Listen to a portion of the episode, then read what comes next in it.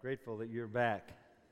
This place is, um, is um, lonely over the uh, Christmas holiday, and we love to see the students come roaring back. And what a wonderful opportunity it is for us to talk about wisdom. Uh, just to keep it simple, there are only two kinds of people on the planet, only two kinds of people in the world.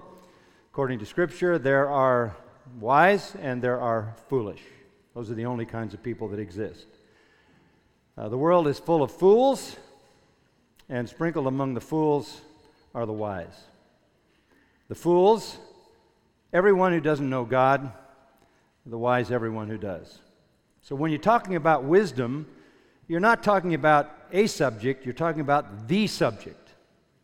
You're talking about the most defining reality that can be declared about those who know God. They are the wise. When Jesus told a story, he talked about two kinds of virgins wise and foolish. Everybody in the world is in one of those two categories, and there's no middle ground. You're either a fool or you're wise. If you don't know God, you're a fool. If you know God, you're wise. If you're a fool, you may not be as foolish as some other fools, but you're a fool. If you're wise, you may not be as wise as some other wise people, but you're wise. That's the dividing reality. It was said about Daniel and his friends. Daniel 1:17 As for these four youths God gave them knowledge and intelligence in every branch of literature and wisdom. One thing to have intelligence, that's a definable human characteristic. It was good that God gave them intelligence. Another thing to have knowledge, that's information. But it's quite another to take that intelligence, put it together with the knowledge, and come up with wisdom.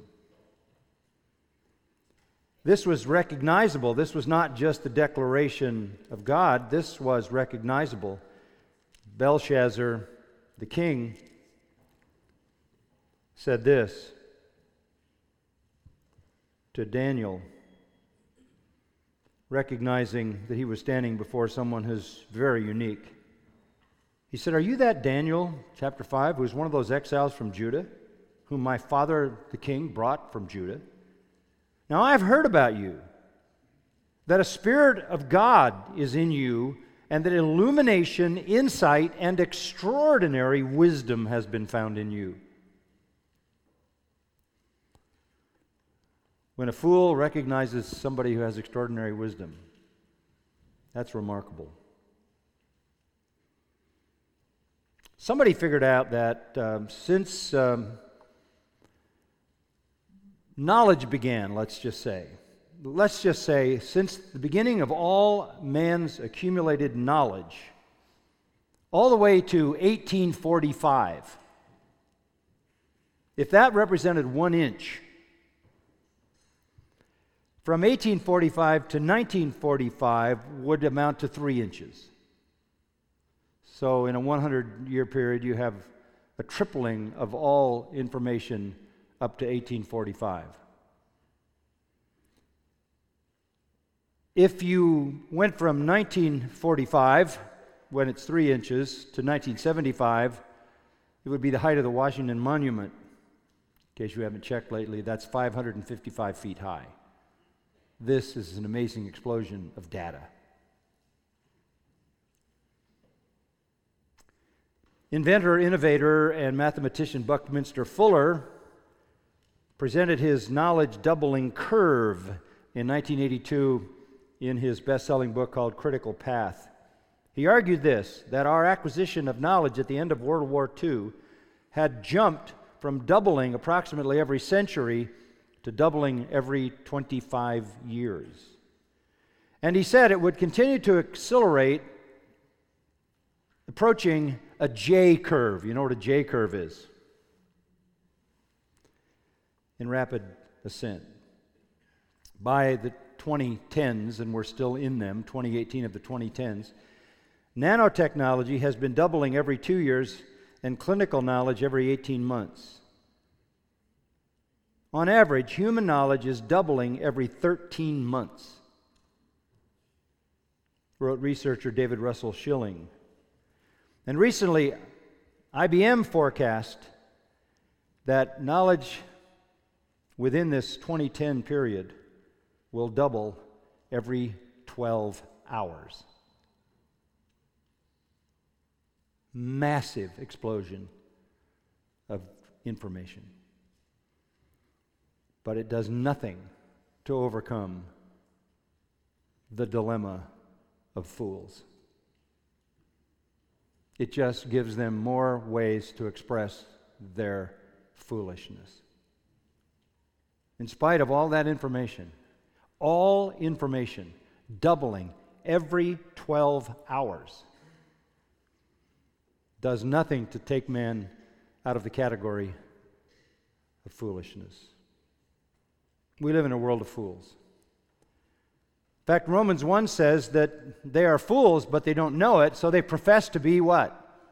Wise, professing to be wise, they have become the worst fools. It's one thing to be a fool and know you're a fool, it's something else to be a fool and think you're wise. They give each other PhDs for their folly. Romans 1 also says they become empty in their speculations and their foolish heart is darkened. In Ephesians um, chapter 4, there is a similar comment. Chapter 4, we read some familiar words that I know you're aware of that define people without God. The Gentiles walk in the emptiness of their mind. Verse 17, chapter 4. Being darkened in their understanding, excluded from the life of God because of the ignorance that is in them, because of the hardness of their heart. And they, having become callous, have given themselves over to sensuality for the practice of every kind of impurity with greediness. That's a characterization of the nations of the world. Their minds are empty, their understanding is darkened, they are excluded from the life of God, which means they're dead in trespasses and sins.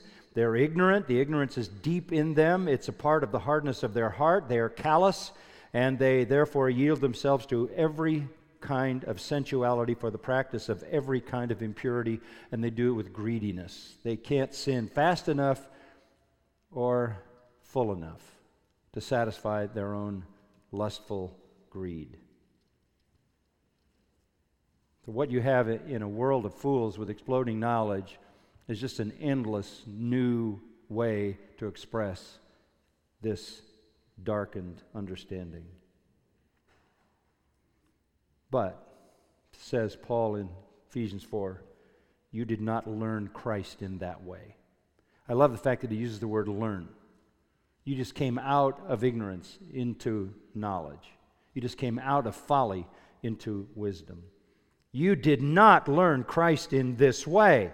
If indeed you have heard him and have been taught in him, just as the truth is in Jesus, that in reference to your former manner of life, you lay aside the old self, which is being corrupted in accordance with the lusts of deceit, and that you be renewed in the spirit of your mind and put on the new self, which in the likeness of God has been created in righteousness and holiness of the truth. If anything defines a, a Christian, it is that he has come out of the darkness into the light, out of the ignorance into the knowledge and understanding, out of foolishness into wisdom. We are defined by that. Paul says fools are, 2 Timothy 3 7, ever learning, but never able to come to the knowledge of the truth. 1 Corinthians 2:14 he writes a natural man does not accept the things of the spirit of God. They are foolishness to him. He thinks he's wise and he's a fool. The whole world is simply living out the old story of the emperor's clothes. They think they're robed in intellectual garments and they're stark naked fools. Paul goes on to say, those persons cannot understand the things of the Spirit of God because they are spiritually appraised. In that same passage, he also says spiritual truth is not attained by any kind of human wisdom. This is pervasive, universal foolishness. It characterizes all human beings. They are born fools. Proverbs 22:15 puts it this way, foolishness is bound up in the heart of a child. They arrive foolish. It's part of being human to be a fool, to lack wisdom. And what are the marks of this folly that basically are universal, would be true of us in our unconverted condition? I would just suggest to you a few to think about, and my responsibility tonight is to kind of introduce the subject, so I'm going to maybe give you a kind of a tour de force approach to this whole thing and pull as much together as I can. So, what are the characteristics of this universal human folly? Well, one that would be very familiar to you, and we'll start with that, is they reject God. They reject God. Do you remember Proverbs 14:1, Proverbs I'm, I'm sorry, Psalm 14:1, Psalm 53:1, the fool has said in his heart what? There is no God. That's where their folly begins. There is no God. That, that is to say, they do not believe in the true and living God. They might come up with another deity, as they do almost universally.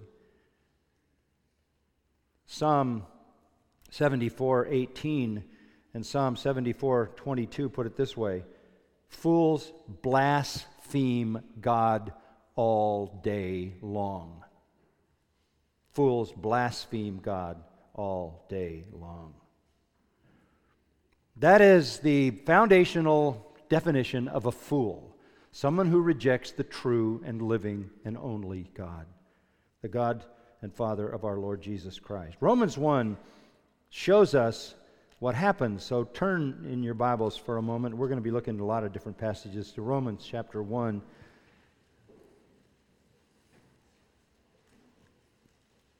Familiar verses uh, about the wrath of God. Romans 1:18, the wrath of God is revealed from heaven against all ungodliness and unrighteousness of men who suppress the truth in unrighteousness. Suppress what truth? Because that which is known about God is evident within them, for God made it evident to them.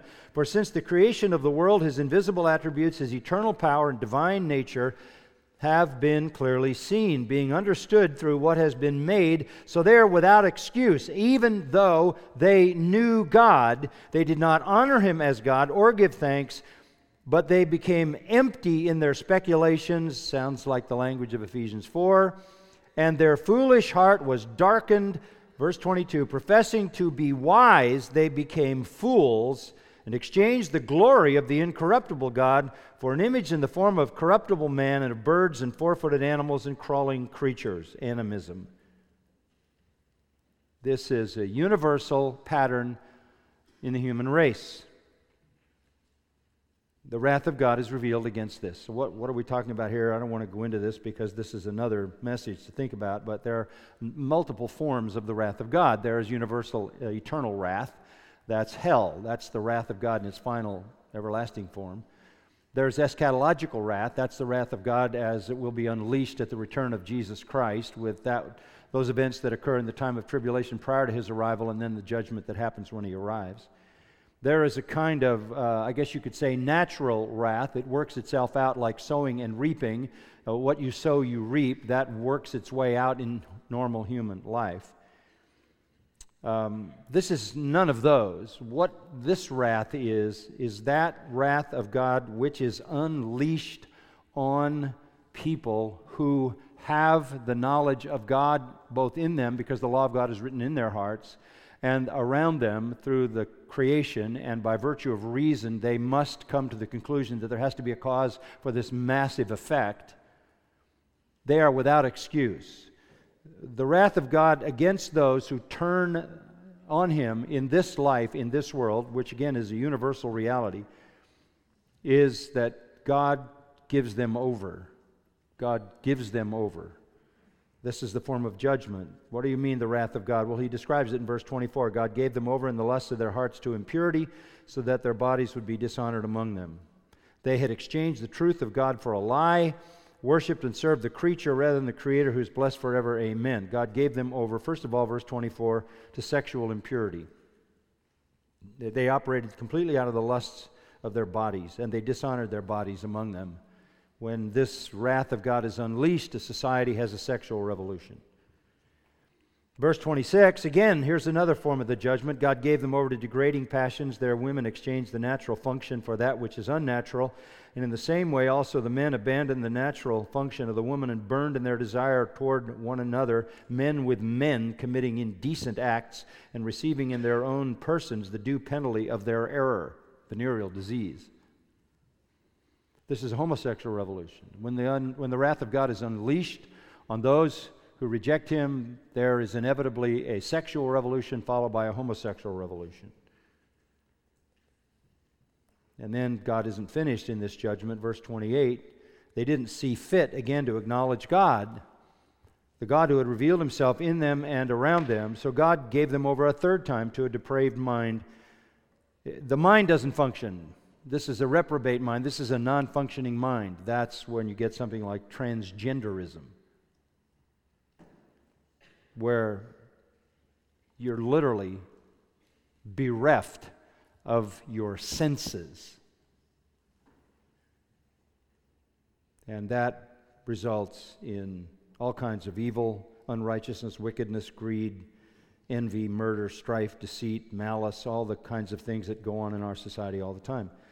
So there is a wrath of God that's eternal. There's a wrath of God that's eschatological. There's a wrath of God that's personal. There's even a wrath of God that's um, uh, sort of um, natural. And you could call that things like tsunamis or floods or earthquakes, or all of a sudden, like the people in Santa Barbara who, sitting in their house, mudslide covers them. There are those kind of natural expressions of divine wrath.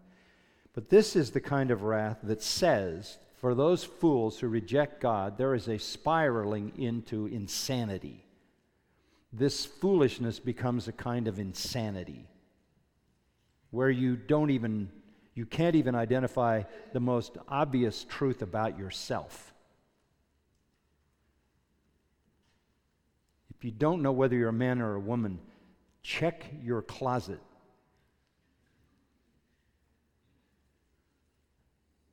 Good place to start. So you have a world that is going in this direction, and this is cycling all the time, cycling all the time. We're living in this cycle right now in America. We've reached the reprobate mind along with the rest of the Western world. There's a second characteristic. Let's go back to the book of Proverbs, and we'll pick it up in the book of Proverbs together. When you begin to understand fools and evaluate their folly, what follows immediately upon a rejection of God is this inevitability. Listen to Proverbs 12 15. The way of a fool is right in his own eyes. All right, now that you've eliminated the true God, who becomes God? You do. So, the first characteristic of fools is they reject God. The second characteristic of fools is they worship self. The way of a fool is right in his own eyes. You see that in our culture today, all around us. Everybody is entitled to define truth in any way they want. Proverbs 28 26 He who trusts in his own heart is a fool. He who trusts in his own heart is a fool. He becomes the source of truth, he becomes the standard of truth, the standard of what is right, the standard of what is wrong. This is the most universal and common form of idolatry. This is idolatry, self worship, but it is the most ubiquitous, common characteristic of fools. There's a third characteristic of fools that is laid out in the book of Proverbs. Uh, this is this is, uh, again, obvious. If you reject the true God, you reject Him because you don't want Him controlling your life. You don't want Him setting the standards and the rules and rendering the judgments, so you become your own God. And so, consequently, now that you've become your own God, you are bound then to reject everything that the God you reject has declared as true. And the way that the Proverbs talk about this is interesting. It's a simple statement in Proverbs 14:9. Fools mock at sin. Fools mock at sin. Scripture describes fools in these terms. Scripture says that fools walk in darkness, cling to sin, are corrupt, abominable, self sufficient, self deceived, empty talkers, liars, angry, lazy, contentious, hypocritical, idolatrous, and self destructive. They mock at sin. In other words, they fail to give any, any weight to the destructive power of sin. So, how do you define a fool? Someone who rejects the true God, someone who becomes his own God or creates his own God, which is another way of worshiping himself. Someone who then eliminates all that the true God has laid out and becomes a mocker of sin. The fourth characteristic, and I'm just plucking up the main ones out of Proverbs, is that fools corrupt each other. They corrupt each other. In uh, Proverbs 15, there are a lot of verses that would deal with this, and you'll hear more from the other men. Proverbs 15, 2, the tongue of the wise make not, makes knowledge acceptable, but the mouth of fools spouts folly. They, um, they don't want to be alone. Verse 14 says they feed on folly, and verse 2 says they spout folly. They, um, they propagate their folly, their ignorance. So, the simple definition of a fool, at least sort of, um, I guess you could say clinically, is a God rejecter, a self worshiper, one who mocks at sin, and one who corrupts everybody around him. Now, with that in mind, let's go back to Proverbs chapter 1. The word fool appears in the book of Proverbs 42 times. So there's a lot in the book of Proverbs about fools. And you would expect that in a book about the wise, because the contrast has to be made. But what is most defining about fools, and what we're going to look at primarily as we contrast them with the wise, comes in chapter 1 of Proverbs, verse 7. Second statement in that verse Fools despise wisdom. They hate wisdom. They hate divine truth. They hate the Word of God and therefore they hate wisdom. Now, Proverbs is written, it opens by saying the Proverbs of Solomon, the son of David, king of Israel, to know wisdom, to know wisdom and instruction, to discern the sayings of understanding, to receive instruction in wise behavior, righteousness, justice, and equity, to give prudence to the naive, and to the youth knowledge and discretion. A wise man will hear and increase in learning a man of understanding will acquire wise counsel. That's why this is all here. This is a call to the fools of the world to listen. And wisdom is personified here. Go down to verse 20. Wisdom shouts in the streets. This is the personification of wisdom. As if wisdom is a person. Wisdom shouts in the streets. She lifts her voice in the square. At the head of the noisy streets, she cries out. At the entrance of the gates in the city, she utters her sayings. How long, O naive ones, will you love being simple minded? And scoffers delight themselves in scoffing, and fools hate knowledge. And while wisdom is crying out, and of course it's crying out from heaven in the streets, through the Word of God and the voice of all who are faithful to the Word of God. While it's crying out, it also is offering an invitation. Verse 23 Turn to my reproof. Behold, I will pour out my spirit, the spirit of wisdom on you, and I will make my words known to you. There is then, at the very outset of the book of Proverbs, this, this wonderful declaration that through all of human history, wisdom will be crying out in the streets.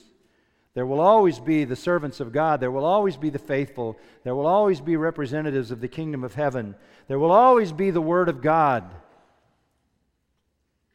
And the cry and the invitation is that wisdom is available.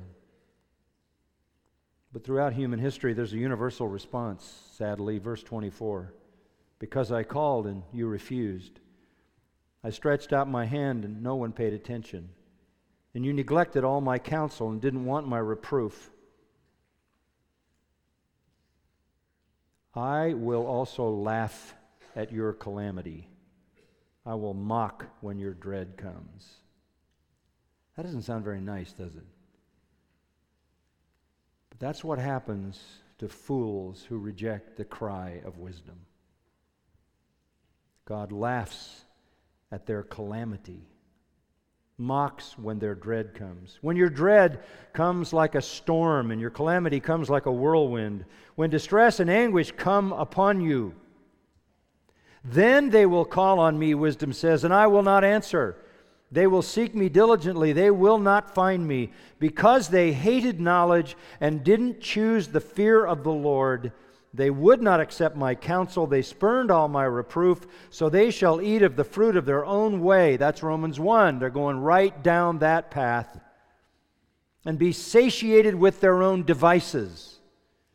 For the waywardness of the naive will kill them, and the complacency of fools will destroy them. But he who listens to me shall live securely and will be at ease from the dread of evil. Only two kinds of people in the world the fools and the wise.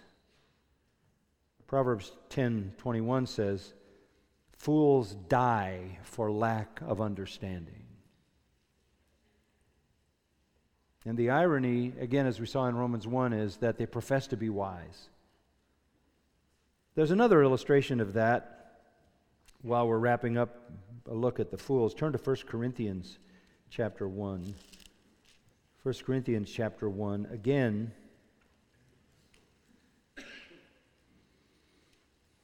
in particular, fools reject the word of the cross. But fools who think they're wise think the cross is foolishness. Verse 18 in 1 Corinthians 1 the word of the cross, the preaching of the cross, is foolishness foolishness. It's the Greek word moron. It's also an English word. it's moronic. To those who are perishing, that's a category of people. Those who are perishing is a category of people. It is the universal category of the unconverted. The second category in verse 18, to us who are being saved. There's only two kinds of people in the world. There are those who are in the category of the perishing and those who are in the category of the saved. There are people perishing and there are people being saved. Your salvation is nearer than when you believed. It's still a process, right? You haven't had the full glorification yet. So the fools are in the category of the perishing, and they think the message of those who are being saved is foolish. This is how twisted they are. To us who are being saved, what they think is foolish is the power of God. For it is written, verse 19, quoting from Isaiah 29, I will destroy the wisdom of the wise, and the cleverness of the clever I will set aside. This is all sarcasm. Where is the wise man? Where's the scribe? Where's the debater of this age? Has not God made foolish the wisdom of the world? For since in the wisdom of God, the world through its wisdom did not come to know God, there's no way through the means of human wisdom to ever know God. The only way to know God was through the foolishness of the message preached to save those who believe. The foolishness of God, says verse 25, is wiser than men. God has chosen the foolish things of the world to shame the wise. Everything is on its head in the world. They think they're wise and they're fools. They think we're fools and we're wise. In chapter 3 of 1 Corinthians, verse 18, let no man deceive himself. If any man among you thinks that he's wise in this age, again, there's a certain irony here. He must become foolish so that he may become wise. The only way you can truly become wise is to become what the world thinks is a fool, right? A world of fools who think they're wise think you're a fool if you become wise. That's how twisted they are. We're not surprised that there is increasing hostility against the Christian gospel, always has been. The wisdom of the world, again in verse 19, is foolishness before God. It's foolishness before God. Verse 20 quoting from Psalm 94 The Lord knows the reasonings of the wise, they are useless. Useless. And we're not talking about reasonings with regard to what is patently true in natural order and natural law, but we're talking about the spiritual world. So, this must be understood as the background to understanding what it means to be wise. With that in mind, let's go back to Proverbs. And let's talk about wisdom, kind of get a big picture of it.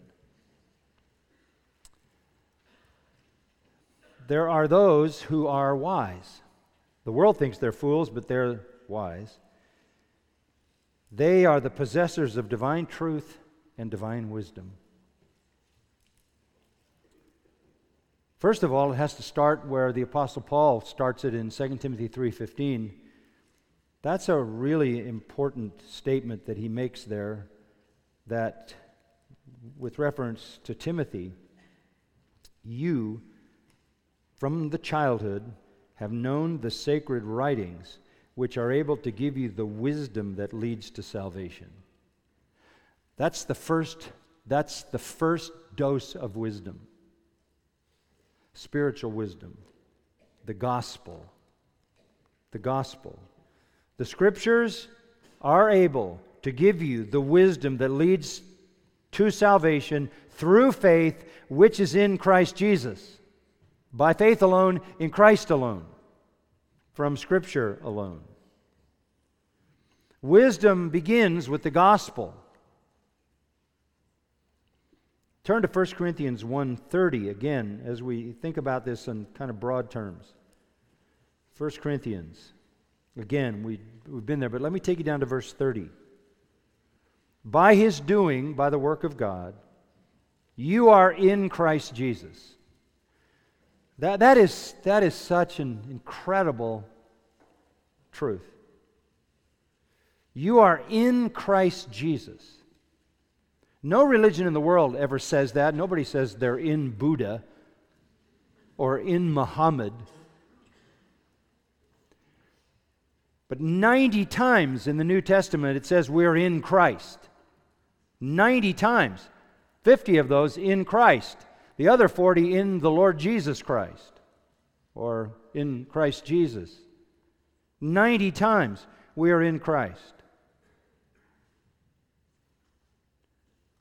We are in Christ in such a way that is literally mind boggling. It starts in election, if you go back in eternity past, before anything was created. The Apostle Paul says to the Ephesians that you were chosen in Him before the foundation of the world. Those whom the Lord chose have been in Christ, in the mind of God, and in His redemptive purpose before time. They're in Christ. This is staggering. God sees his own as in Christ before he's created anything. He knows who they are, and he has already joined them in the redemptive purpose to his Son. Those of us who believe we're in Christ chosen before the foundation of the world. When Christ lived his righteous life, we were in Christ. And that life was being lived for us. When he died, we died with him. When he was buried, we were buried with him, says the apostle. When he rose, we rose with him. When he ascended, we ascended with him. When he sat down, we sat down with him. We are inseparable from him.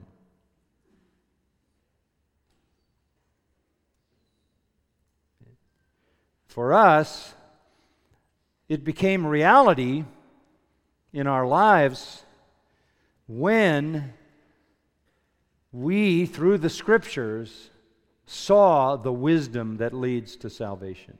But look at that 30th verse. You're in Christ Jesus, who became to us wisdom from God. I think that looks at salvation itself. The, the work of regeneration, conversion, the new birth, the hearing and believing the gospel, the wisdom of the scriptures that leads to salvation. Didn't end there. He became to us not only wisdom, but righteousness.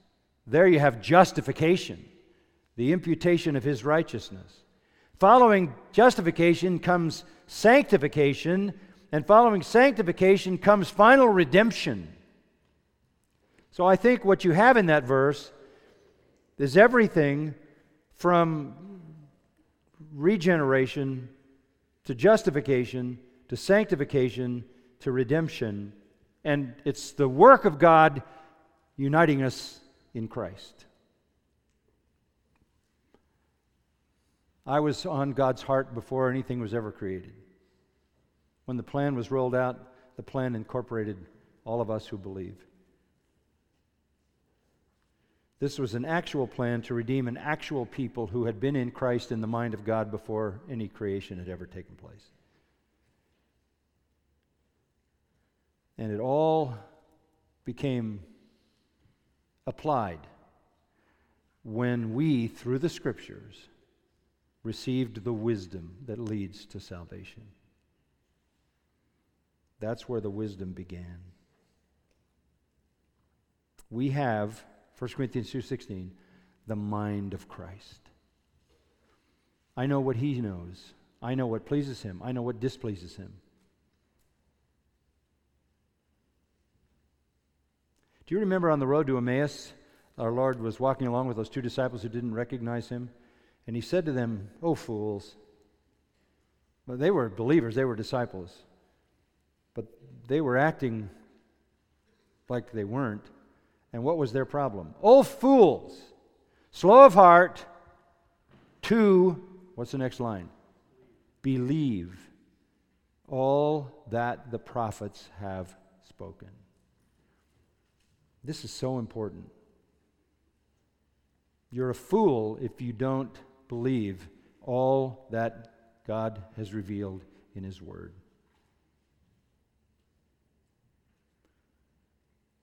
You can act like a fool by truncating the available wisdom and living a, a life in the shallows of all that is available to you. But if you're a believer, you have received the wisdom that leads to salvation. And your sanctification is taking place. It may be hard to see, maybe slower than it should be. And by the way, the most painless thing that can possibly happen to you is rapid sanctification. Let me tell you something. You say, oh, you know, trying to live the Christian life is so difficult. No, trying not to live the Christian life is difficult because you're cutting off the power, you're failing to use the means of grace, you're getting in the way of the Holy Spirit, you're grieving Him, you're disappointing the Lord, you're being a pain in the rear end to the believers around you. You're being useless as far as the kingdom is concerned, and you may be giving a bad testimony that undercuts the gospel. No. Slow sanctification is what you want to avoid. Because rapid sanctification is the fastest track to joy. Okay? It's the fastest path to joy. So, the book of Proverbs then contrasts the foolish and the wise. Let's go back to it. Just a couple of uh, things to say, and then one other passage to look at. So, we gave a characterization of. Uh, of uh, fools, what would, what would a characterization of a wise person look like um, in Proverbs? So let me give you a few things to think about. Here's where wisdom begins. Chapter 1, verse 7. The fear of the Lord is the beginning of knowledge. The fear of the Lord is the beginning of knowledge. But if you see that almost identical statement in Proverbs 9:10, it says it in a different way. It says, The fear of the Lord is the beginning of wisdom.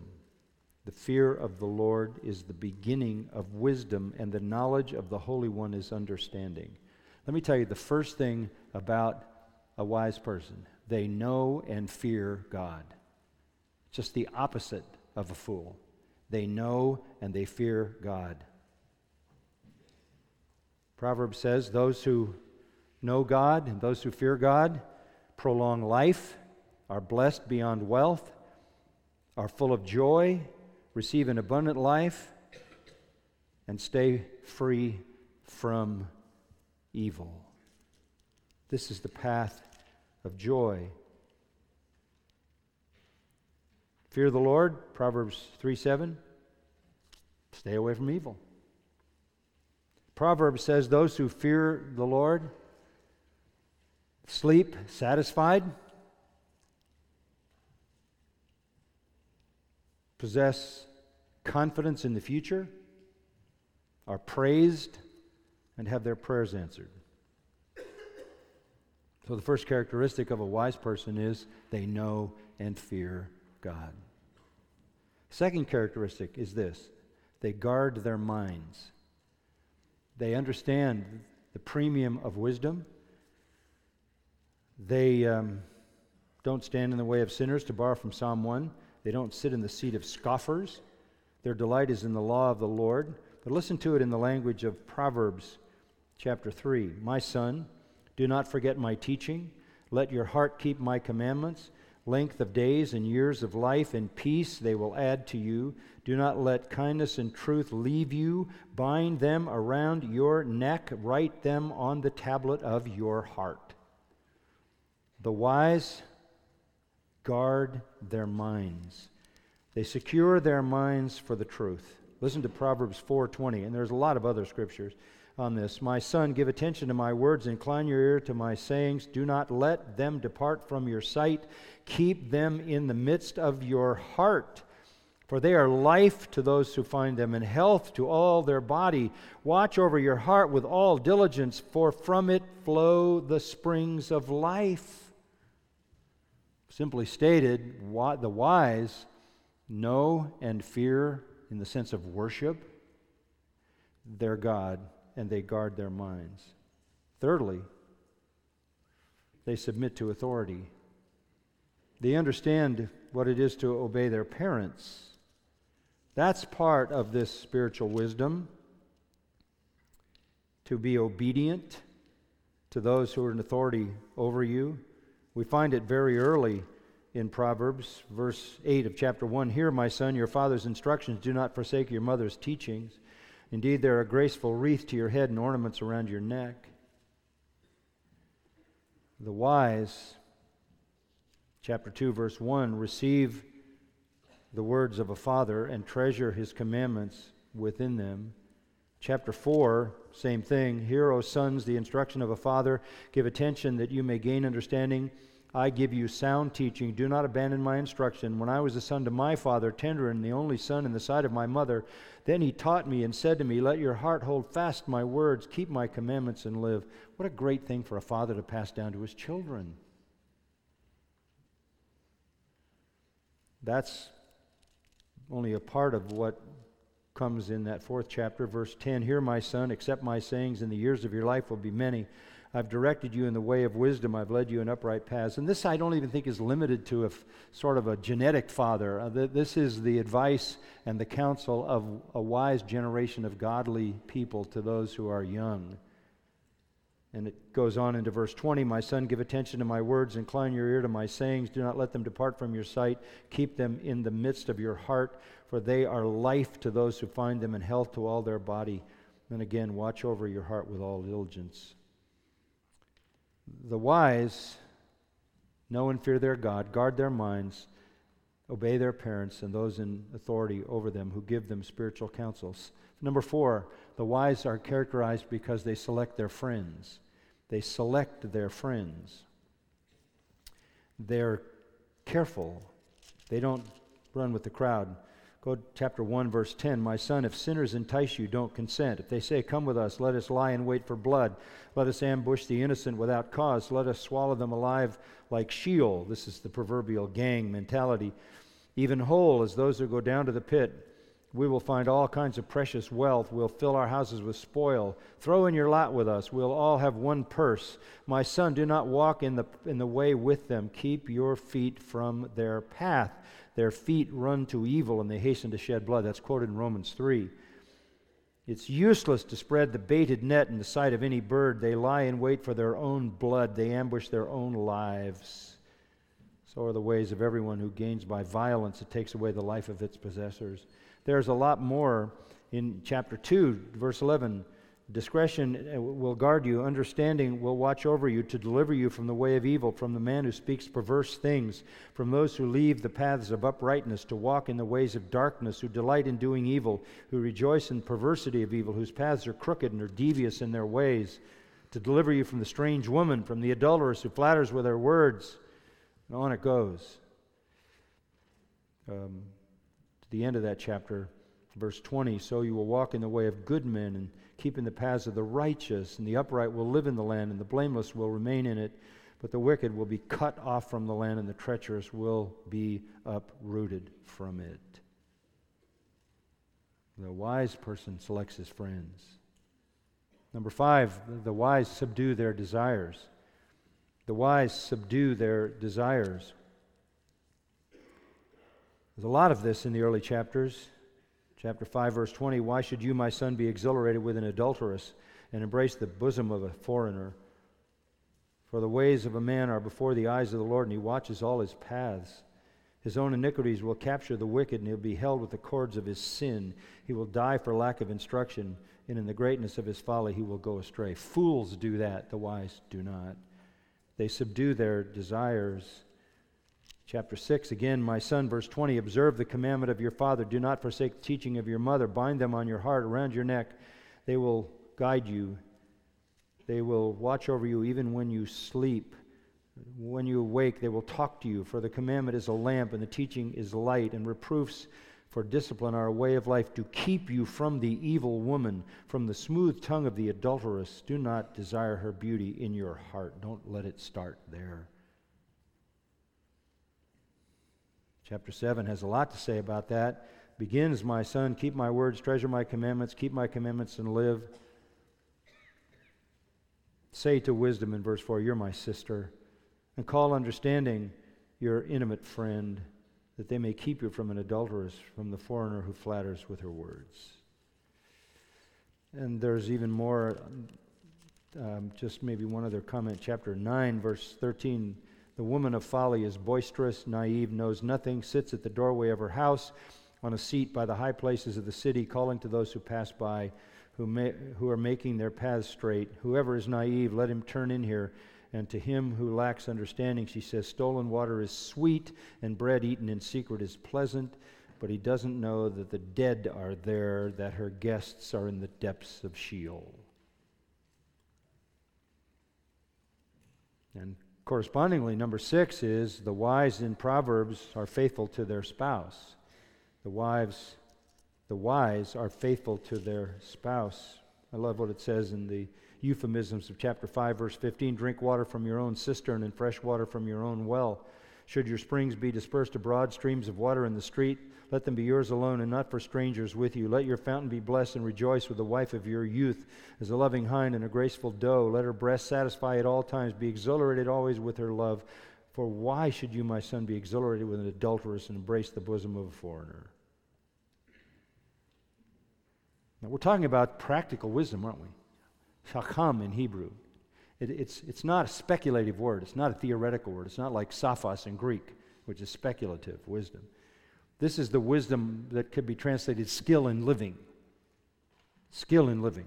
When you're skilled in living, you know and you fear your God. You guard your mind, you obey your parents, you select your friends, you subdue your desires, and you're faithful to your partner, your spouse. The Hebrew word for self control is used over 40 times in Proverbs. Number seven, the wise person in Proverbs watches his words. And I know somebody's going to be talking about that, Steve. Chapter 4, verse 24 Put away from you a deceitful mouth and put devious speech far from you. Chapter 5 My son, give attention to my wisdom, incline your ear to my understanding, that you may observe discretion, and your lips may reserve knowledge. Chapter 6, again, it's the same kind of thing. A worthless person, verse 12, a wicked man is one who walks with a perverse mouth. And it goes on, chapter 10, there's a whole lot about that. Number eight in the list the wise person works hard. Works hard. Chapter 6, verse 6 Go to the ant, O sluggard. Sluggard's an old word for lazy person. Observe her ways, be wise, having no chief, officer, or ruler prepares her food in the summer, gathers her provision in the harvest. How long will you lie down, O sluggard? When will you arise from your sleep? A little sleep, a little slumber, a little folding of the hands to rest. Your poverty will come in like a vagabond, and your need like an armed man. Lazy people won't work, love sleep, waste time, dissipate energy, lose opportunity, suffer hunger, poverty, failure, and death. Number nine, a wise person in the book of Proverbs manages money carefully. Understanding that it is God who gives you the power to get wealth, and everything you have you receive from the Lord, who's the source of everything that's good. A wise person manages money well. Chapter 3, verse 9 Honor the Lord from your wealth, from the first of all your produce, so your barns will be filled with plenty, and your vats will overflow with new wine. You manage your, manage your money well. And chapter 6 talks about uh, don't become surety for a debtor because now you have obligated your money to someone else and you have no control over it and it's your stewardship. Manage your money. One final statement that I think will sum up the 10 that I had in mind. A wise person serves others. A wise person serves others. Chapter 3, verse 27 Do not withhold good from those to whom it is due when it's in your power to do it. Do not say to your neighbor, Go and come back, and tomorrow I will give it when you have it with you. Do not devise harm against your neighbor when he lives securely beside you. Do not contend with a man without cause if he's done you no harm. Do not envy, and so forth. Serves others. So, how do you, how do you characterize a wise person in the book of Proverbs? Is someone who knows and fears God, a worshiper of the true God, who guards his mind, understanding the stewardship of thought he obeys his parents. He learns to submit to spiritual authority and those who have the wisdom to impart to him. Wisdom belongs, says Proverbs, to the aged. You need to be listening to them. A wise person selects carefully his friends, subdues his desires, is faithful to his spouse, watches his words, works hard, manages carefully his money, and serves others.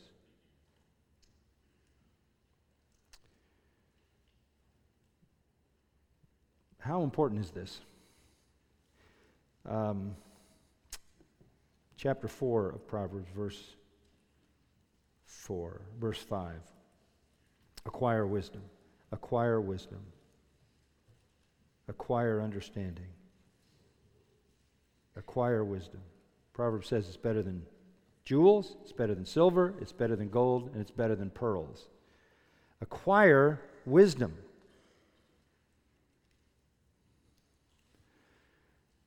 Now, how important should this be? I have access to wisdom as a believer, right? Wisdom saved me. Wisdom the wisdom of the gospel, which I fully embraced in its fullness from hearing and believing the gospel all the way to glorification. I, I, I am among the wise. I have access to all this wisdom. How much should I pursue it? I'm going to do something that uh, may be a little bit different, but close your Bible for just a minute and look up here. I, I want you to hear from the very mouth of God, okay? And I'm a, a very um, limited representative, but I'm going to read you what God says about how you should passionately pursue wisdom. Listen, just listen. This is Proverbs 8. Just listen to what God says. Does not wisdom call and understanding lift up her voice? On top of the heights, beside the way where the paths meet, she takes her stand.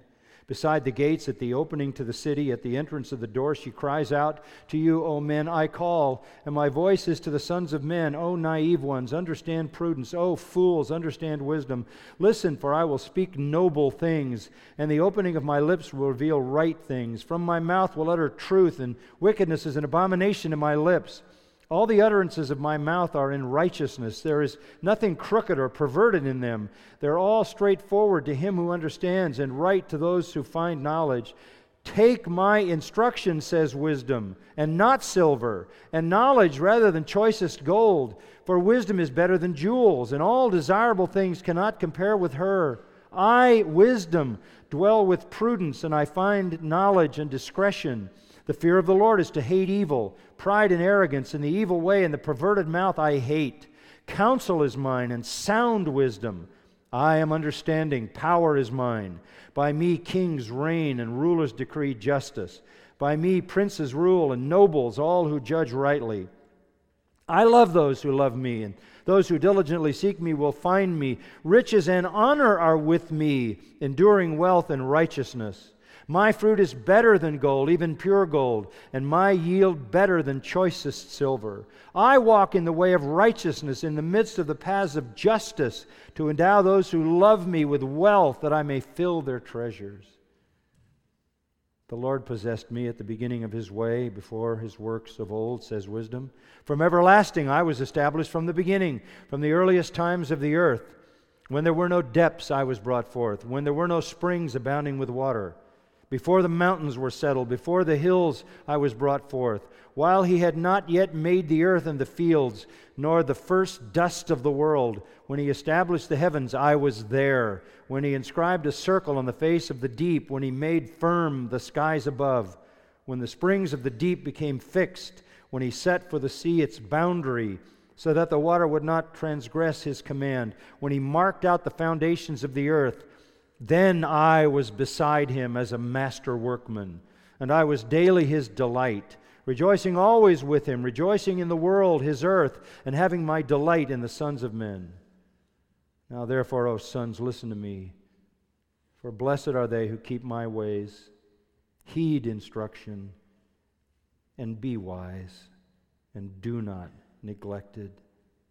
Blessed is the man who listens to me, watching daily at my gates waiting at my doorposts. For he who finds me finds life and obtains favor from the Lord. But he who sins against me injures himself. All those who hate me love death. That's the cry of wisdom. But where can wisdom be found? Turn to Job 28. Where can we find wisdom? Job 28, verse 12. Where can wisdom be found? Verse 20. Where does wisdom come from? It's not going to be easy. It's available, it's calling.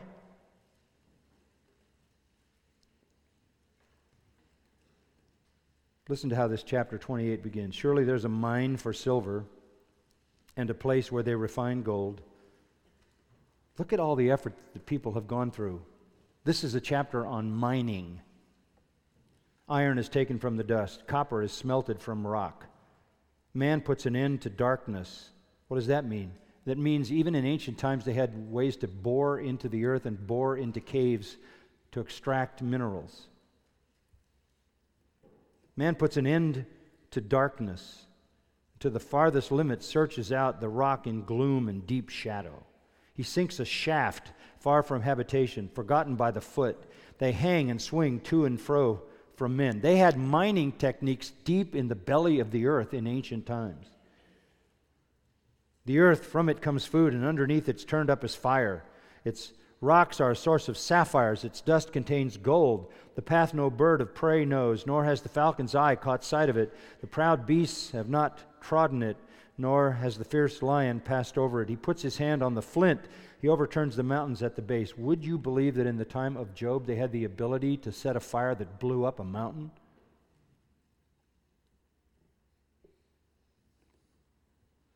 He hews out channels through the rocks. And his eye sees anything precious. He dams up the streams from flowing, and what is hidden he brings to the light. In other words, man will go to these incredible efforts to find material treasure. But verse 12 where can wisdom be found? Where's the place of understanding? Man doesn't know its value, nor is it found in the land of the living. The deep says, It's not in me. The sea says, It's not with me. Pure gold cannot be given in exchange for it, nor can silver be weighed as its price. It can't be valued in the gold of Ophir, in precious onyx or sapphire. Gold or glass cannot equal it, nor can it be exchanged for articles of fine gold. Coral and crystal are not to be mentioned, and the acquisition of wisdom is far above that of pearls. The topaz of Ethiopia can't equal it, nor can it be valued in pure gold. Where then does wisdom come from? And where is the place of understanding? Thus it is hidden from the eyes of all living and concealed from the birds of the sky. Abaddon and death say, With our ears we have heard a report of it.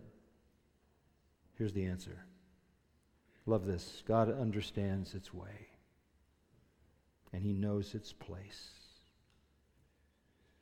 He looks to the ends of the earth and sees everything under the heavens. When he imparted weight to the wind and meted out the waters by measure, when he set a limit for the rain and a course for the thunderbolt, then he saw it and declared it. He established it and searched it out. And to man he said, Behold, the fear of the Lord, that is wisdom. And to depart from evil is understanding.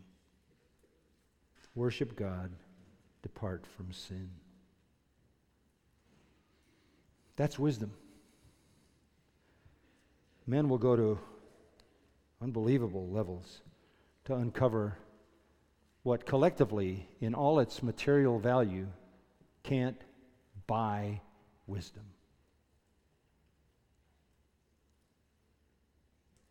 One final passage, Ephesians 5. What does the New Testament say about this? In Ephesians 5, verse 15, he's been talking a lot about walking, Paul has. Walking in love, walking in unity, walking in light, walking in separation. But here he talks about walking in wisdom. Be careful how you walk. That's daily life, right? It's a picture of daily life, one step at a time, one day at a time. Be careful how you walk, not as unwise, but as wise. Walk wisely. Walk wisely. In verse 17, so then do not be foolish. Don't be foolish. Walk wisely. If you're going to do that, you have to understand what the will of the Lord is. And you have to function in the power of the Holy Spirit, right? You have to be filled with the Spirit. So, filled with the Spirit, understanding the will of the Lord is revealed in the Scripture, you walk wisely. Don't be a fool. But let me just suggest to you the critical part of this. Verse 16 making the most of your time. Because the days are evil. I'm reading again the biography of David Brainerd over the last week. David Brainerd lived 29 years, 1700s, had uh, planned to give his life as a missionary, actually lasted two years and died. Um, but David Brainerd, in the brief time that he lived, left a legacy of a man consumed to make the most of every single minute of his life. And he left a massive diary, which was only a discourse between himself and God that he wanted all of it destroyed when he died. And some who cared about its legacy wouldn't allow that to happen, although some of it was destroyed. But what you see in Brainerd in the two years of service that he gave was this incredible devotion to the reality that he had to buy back time. Philip Melanchthon, the great reformer, who has always been a fascinating person to me, had a habit of writing down every day what he did that wasted time. He wrote it down every day, and it was the path of his confession every night. He began by confessing to God the waste of time. No wonder he was powerfully used in the Reformation. Make the most of your time. The days are full of evil. That's a broad statement or it's a narrow statement. There's evil around you every day, or the, you live in an evil world. You can take it in its macro or micro sense. This whole effort at wisdom should be going on every day, every hour. Buy up your time so that you can walk in wisdom. Wisdom is found with God and nowhere else. That's where the quest will take you to God and Him alone. The quest for wisdom begins with penitence and a cry for salvation. And then the quest for wisdom causes the saint to stay on his knees, metaphorically speaking, bowed over the Word of God, mining out through his life the wisdom that is contained there, redeeming the time because he lives in an evil day. Father, we thank you again that you have given us your word and all its wisdom, a lifetime really of, uh, of uh, examining your truth, your wonderful word, and a lifetime of living in it, a lifetime of absorbing it, understanding it, preaching it, teaching it, loving it. Um, only increases our affection for it. Because wisdom is synonymous with you. To know wisdom is to know you. What a privilege. May we never, ever be satisfied with the level of our knowledge of you, the infinite and incomparable one. May we pursue that knowledge all our lives.